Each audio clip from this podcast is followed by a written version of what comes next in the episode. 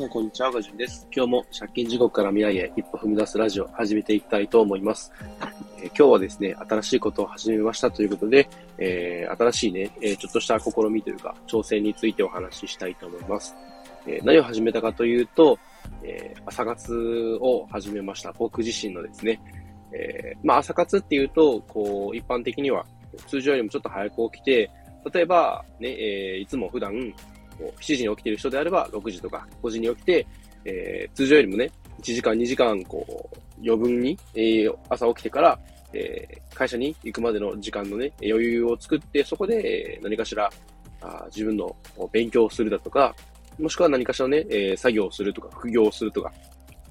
まあそういうことを一般的に朝活っていうふうに言われていますけれど、僕自身、こう、ちょっとね、今の生活スタイルが特殊なので、朝活っていうこと自体をえー、若干諦めていました。っていうのも、僕自身ですね、今、タンクローリーの運転手という仕事をしているんですけど、えー、時間帯が特殊でして、えー、仕事が始まるのが午前2時半でですね、えー、もう一度言わせていただきます。え、仕事のスタートが午前2時半です。で、え、最初はね、僕自身も面接受けに行った時に驚愕したんですけれども、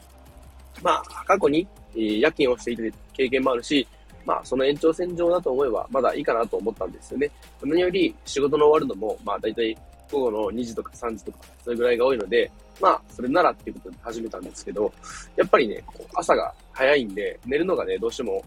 8時とか9時ぐらいなんですけれど、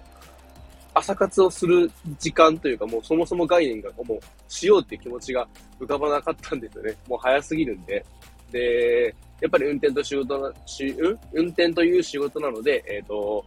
まあね、しっかり睡眠を取らないと、まあ仕事に支障が出るということもあって、なかなかこう抵抗があったんですけれども、まあいろいろね、考えて、えー、いたけれど、なかなかこうね、自分自身一人で集中して何かを作業する時間が取れない、難しいなっていうことで、えー、結構ね、まあ、早く仕事が終わる分、子供がね、帰ってくるまでの間の1時間、2時間を使っていたんですけれど、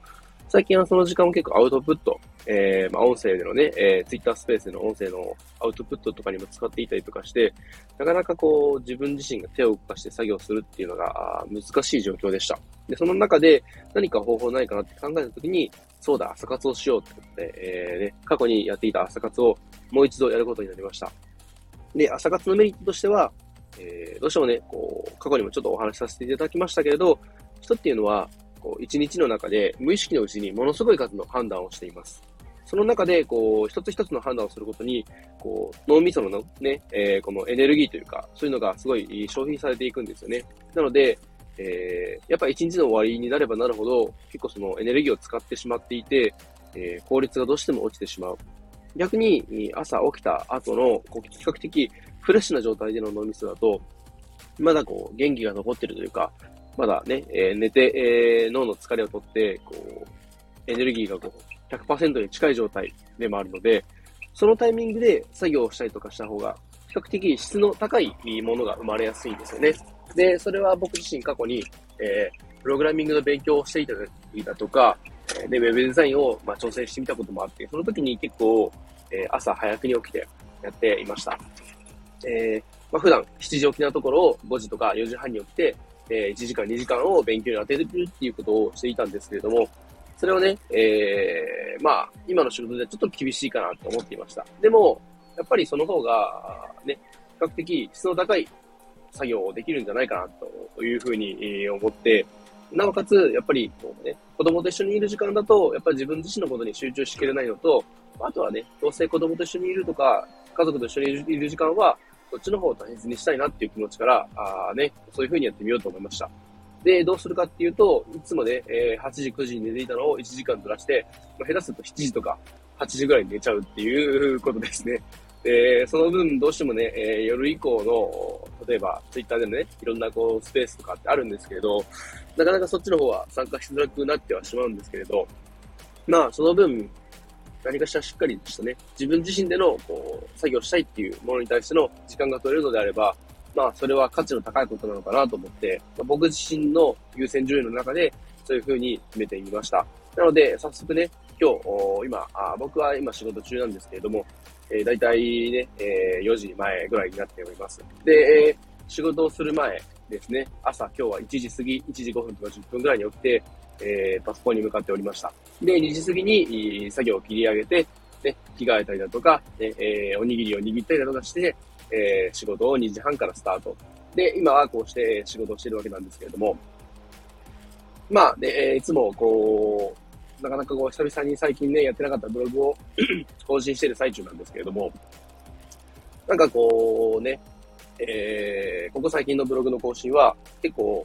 手こずっていました。久々に書くっていうのもあるし、なかなかこう思うように自分の欲しい言葉が自分の中に出てこなくて、うまくはかどらなかったりとかしていて、もうかれこれ3日か4日ぐらいかかってるんですけど、なかなか思うように進んでないなっていうことで、えー、今日やったんですけど、結構今日は、あはかどりました。で、こうね、今まで、えー、こう、書きたいことは決まってるんですけど、言葉がうまく出てこなかったんですが、それが結構ね、ポンポンできて、やっぱりね、朝起きた後の朝活っていうのは結構効果が高いなっていうふうに改めて実感しました。なので、とりあえず今週1週間は、えー、朝早く作業するために、ね、あもう夜7時とか8時ぐらいに寝てしまうっていうことで、え、やっていきたいと思います。で、えー、その結果ね、えー、いい感じにいい作業ができているとか、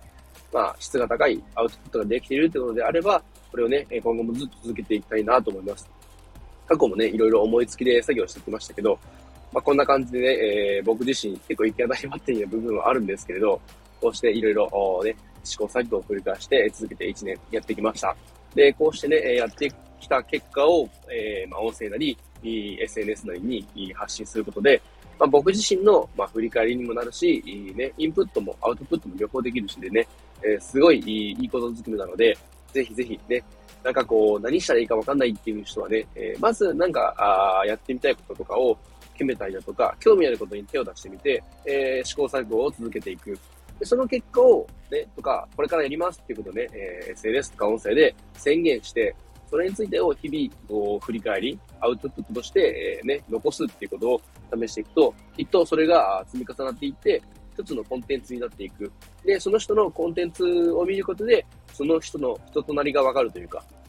あ、この人はこんなことをしてやっている人なんだなとかね、そういうのがこう知れて、えー、フォロワーさんもついてくるんじゃないかなと思っています。ま、僕自身ね、まだまだこう、特に最近、えー、フォロワーさん自身はあまりこう増えてない状況ではあるんですけれど、まあでもね、こう数を気にしてもしょうがないというか、それよりも僕自身がね、何をしたいかとか、あ自分自身やりたいことに対してどうね、活動できていいかとか、その辺の方がやっぱ大事だと思うので、えー、一つ一つね、確認しながら、できることを模索して、これからもやっていきたいと思います。そんな感じでね、えー、今日は新しいこと始めました。朝活始めましたということでお話しさせていただきました。で、えー、今日の夕活スペースの方はですね、おそらくですけれど、えー、16時20分とか、それぐらいからスタートになるかと思います。えー、そして、えー、ね、また宣伝させていただきますけれども、